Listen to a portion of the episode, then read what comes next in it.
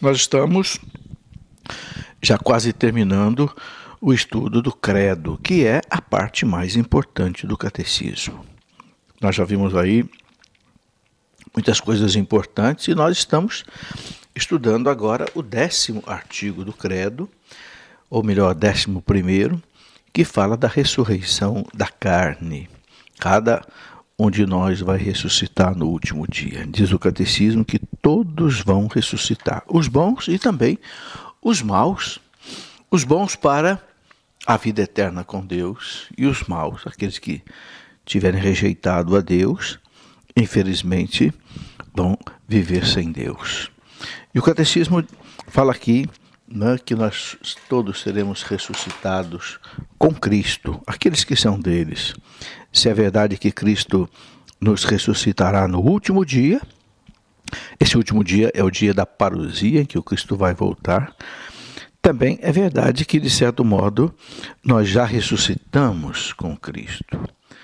Pois, graças ao Espírito Santo, a vida cristã já é, na terra, uma participação da morte e da ressurreição de Cristo. Importante a gente compreender isso. A vida cristã na terra já é uma participação na morte e na ressurreição de Cristo pelo batismo.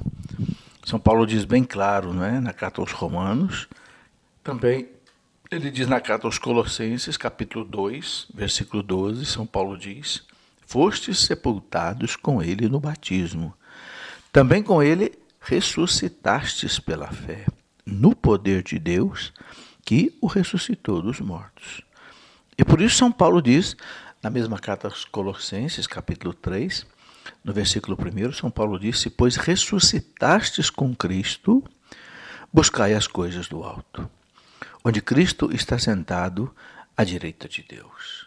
Então, buscai as coisas do alto. Por quê? Porque vocês já estão ressuscitados com Cristo. Quer dizer, não viver mais uma vida de pecado, não viver mais uma vida mundana, porque nós estamos unidos a Cristo pelo batismo, participamos da vida celeste de Cristo ressuscitado.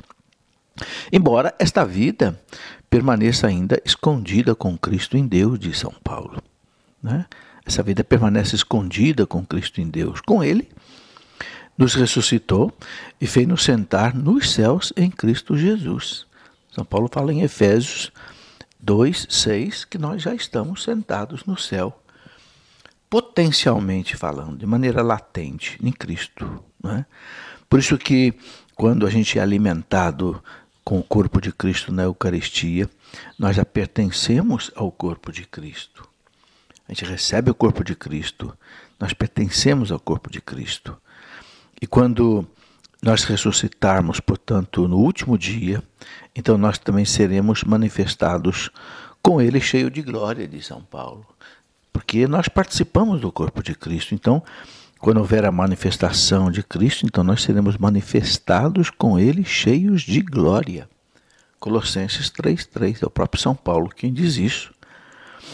Mas enquanto nós aguardamos esse dia, o nosso corpo e a nossa alma participam já dessa dignidade de ser de Cristo. Nós pertencemos a Cristo. Daí a exigência do respeito para com o nosso próprio corpo, mas também com o corpo dos outros, né? É, particularmente quando a pessoa sofre. É, daí a gravidade do pecado da carne, o pecado da prostituição, o pecado da fornicação, o pecado do adultério. Todo o pecado de impureza é um pecado muito grave. São Paulo diz: o corpo é para o Senhor e o Senhor é para o corpo. Né? Em primeira Coríntios seis, treze, quinze, São Paulo é, fala com muita profundidade sobre isso. Ele diz: ora, Deus que ressuscitou o Senhor, ressuscitará também a nós por seu poder. Não sabeis que vossos corpos são membros de Cristo? Não pertenceis a vós mesmos. Glorificai, portanto, a Deus em vosso corpo. Glorificai, portanto, a Deus em vosso corpo. São Paulo fala de maneira muito pesada contra o pecado da carne. São Paulo diz, não é, que quando a gente peca com o corpo, a gente mancha o corpo de Cristo.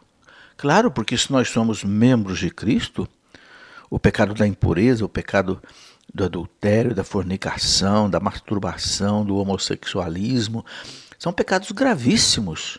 Por quê? Porque mancham o corpo de Cristo.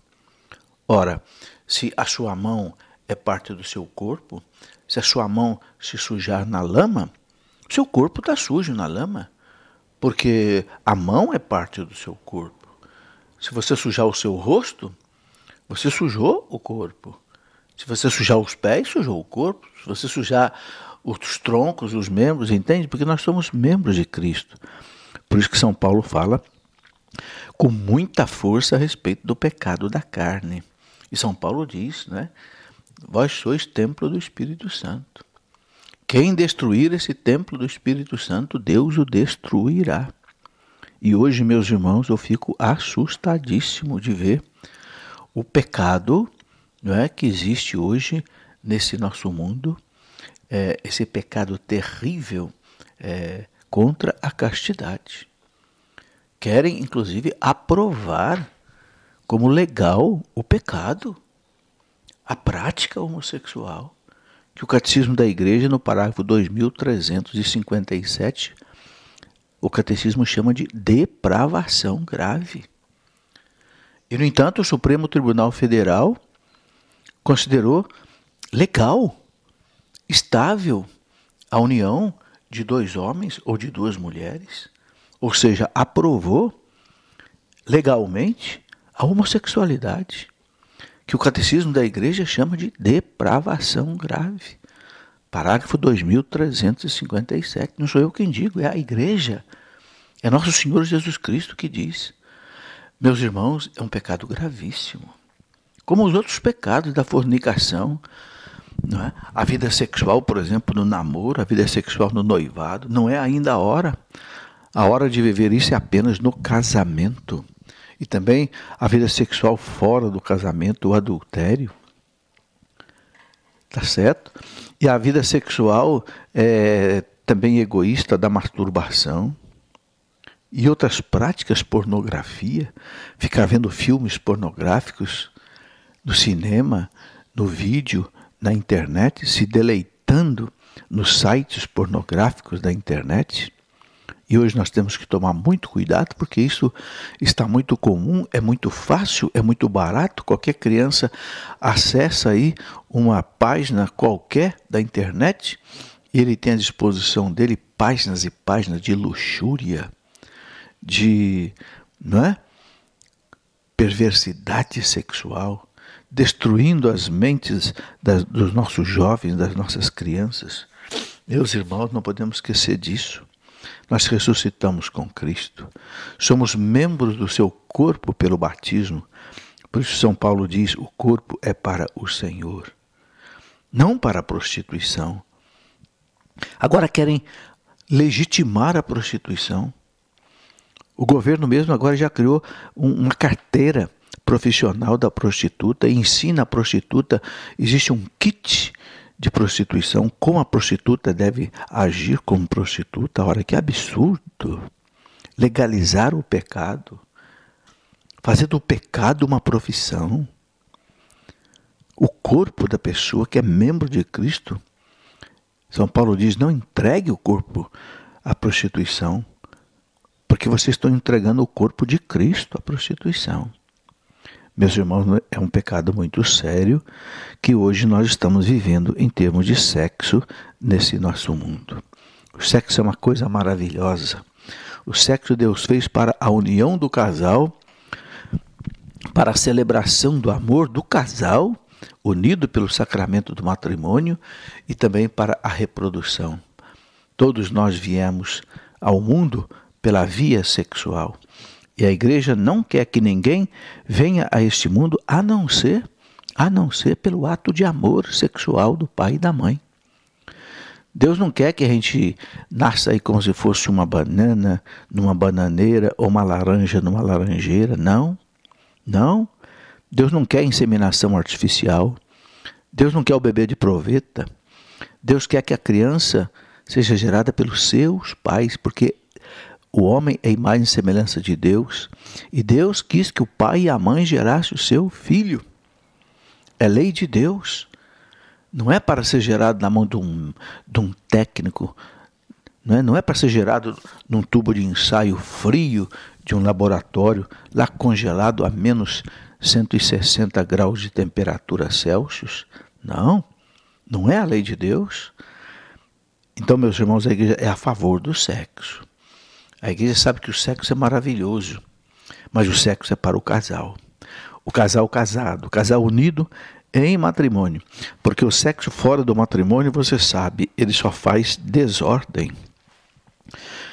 O sexo fora do casamento, ele só faz desordem, prejuízo.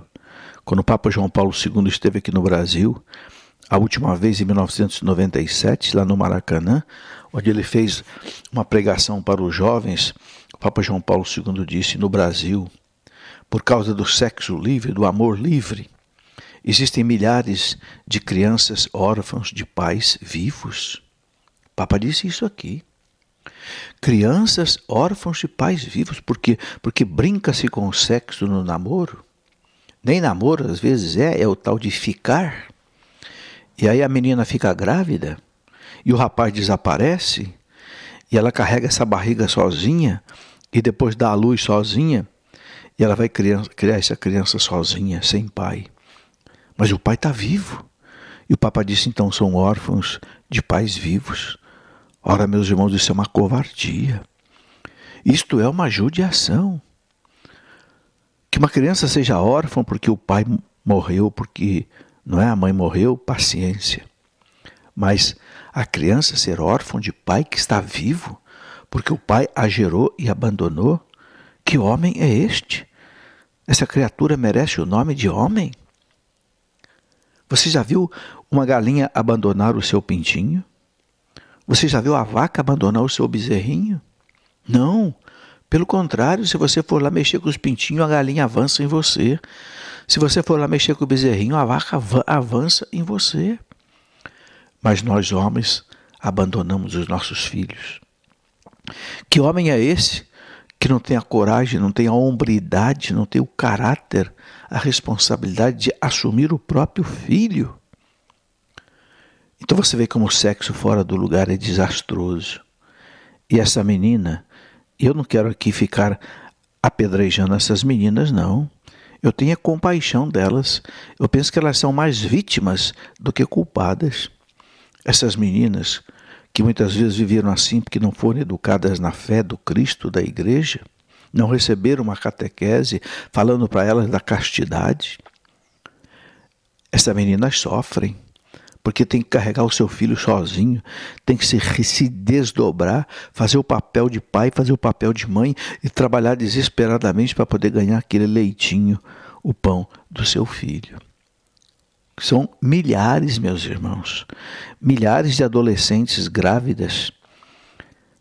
Uma estatística do SUS mostra que vinte e cinco por cento dos partos que são feitos na rede SUS, Sistema Único de Saúde, vinte e cinco por cento são de adolescentes que não estão casadas.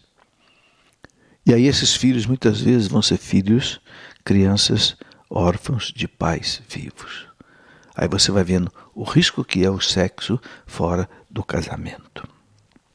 Eu falava, né, que o Papa João Paulo segundo, em mil novecentos e noventa e sete, quando fez aqui no Brasil uma pregação para os jovens do Maracanã, o Papa disse: por causa do tal amor livre, o sexo livre, no Brasil há milhares, milhares de crianças órfãos de pais vivos e milhares de adolescentes já mães, sem ter um lar, sem ter uma casa, sem ter direito a um berço para o seu filho nascer. Por quê? Sexo fora do lugar. E lamentavelmente, meus irmãos, lamentavelmente, a nossa sociedade cínica, a nossa sociedade, como dizia Jesus, adúltera, é uma sociedade que empurra os jovens para esse pecado do sexo. O próprio governo distribui camisinha, assim como se fosse água, como se fosse leite para o povo. Coloca máquinas para distribuir camisinha nas escolas. Que absurdo! Que crime! Isso incentiva o jovem a viver o sexo sem responsabilidade, fora do casamento. E esse jovem aprende a viver o sexo na adolescência, depois muitas vezes ele vai viver esse sexo sem a própria camisinha e vai se contaminar. E mesmo que ele use a camisinha, ele está cometendo um pecado, o pecado de fornicação. O sexo não é para ser vivido por uma criança. O sexo precisa ter um compromisso, uma aliança na mão esquerda. O, o, o homem e a mulher só podem se unir na vida, na vida sexual. Um só pode se entregar ao outro, pois que entregaram a vida um ao outro.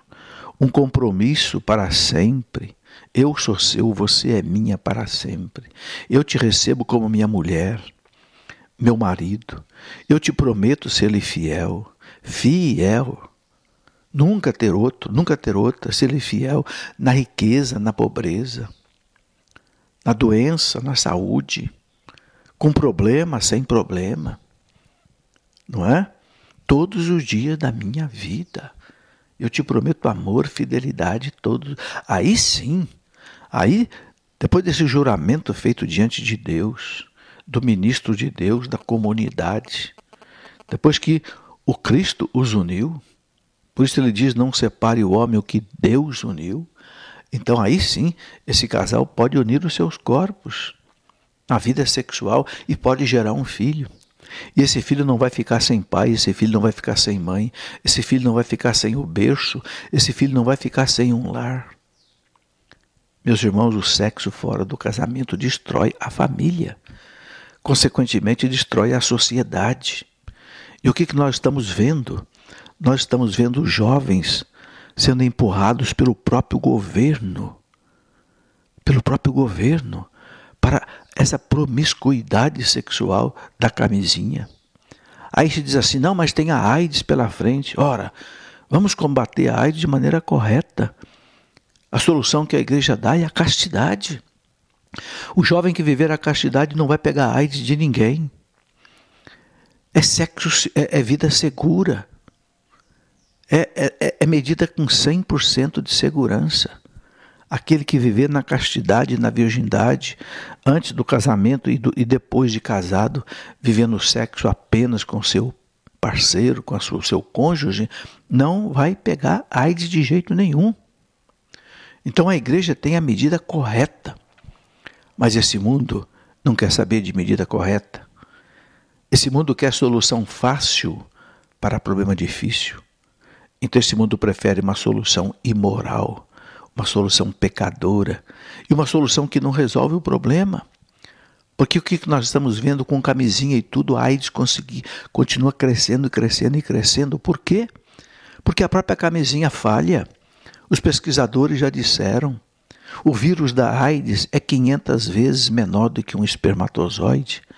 E muitas vezes ele atravessa os buraquinhos que tem na camisinha, porque é feito de uma borracha, de um látex que tem poros, e muitas vezes o vírus, por isso é, a camisinha pode falhar, ela pode romper, ela pode rasgar, por, por questão de má conservação, por conservação do prazo de vencimento. Então, é uma mentira dizer para os jovens que é, usar camisinha é fazer um sexo seguro. Sexo seguro em termos de não se contaminar e em termos de não engravidar ninguém. Ora, se fosse realmente sexo seguro, nós não teríamos aí esse monte de adolescentes grávidas, esse monte, esses milhares, milhões, né, daí de pessoas contaminadas com a AIDS. Meus irmãos, Deus não erra. Deus não erra. Não há lei melhor do que a lei de Deus. Será que existe alguém melhor do que Deus? Será que existe alguém mais sábio, mais douto, mais santo do que Deus? Não. Então nós temos que deixar de ser burros. Nós temos que deixar de ser é, tapados e querer, ao invés de seguir a lei de Deus, seguir a lei dos homens. Que é isso? O que é o homem perto de Deus? É um nada. Mas nós preferimos seguir a lei dos homens do que a lei de Deus. Não, prefiro usar a camisinha do que usar a castidade.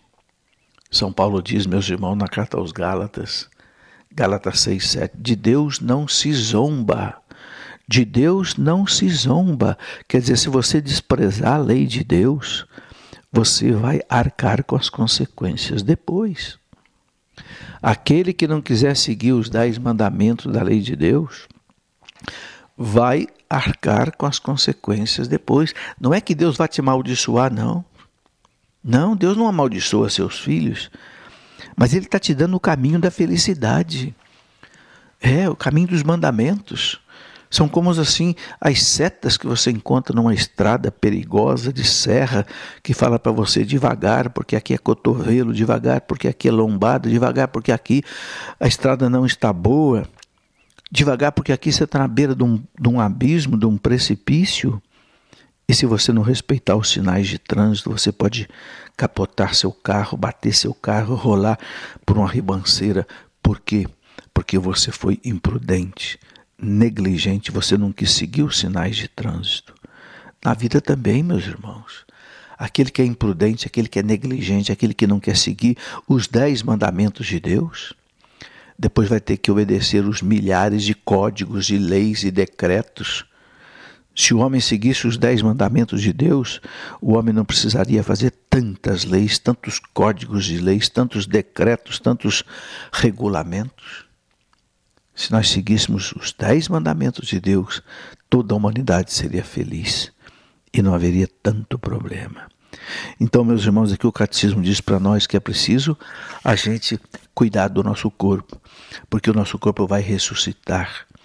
É um corpo sagrado, é templo do Espírito Santo, não pode ser entregue à prostituição, à masturbação, à prática homossexual, à é, pornografia.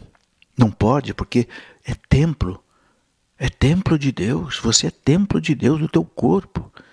Quando você for tentado a cair no pecado do sexo, lembra disso, eu não vou entregar um membro de Cristo, a mão de Cristo, o olho de Cristo, a orelha de Cristo, que é o meu corpo, na mão do pecado. Fique com Deus.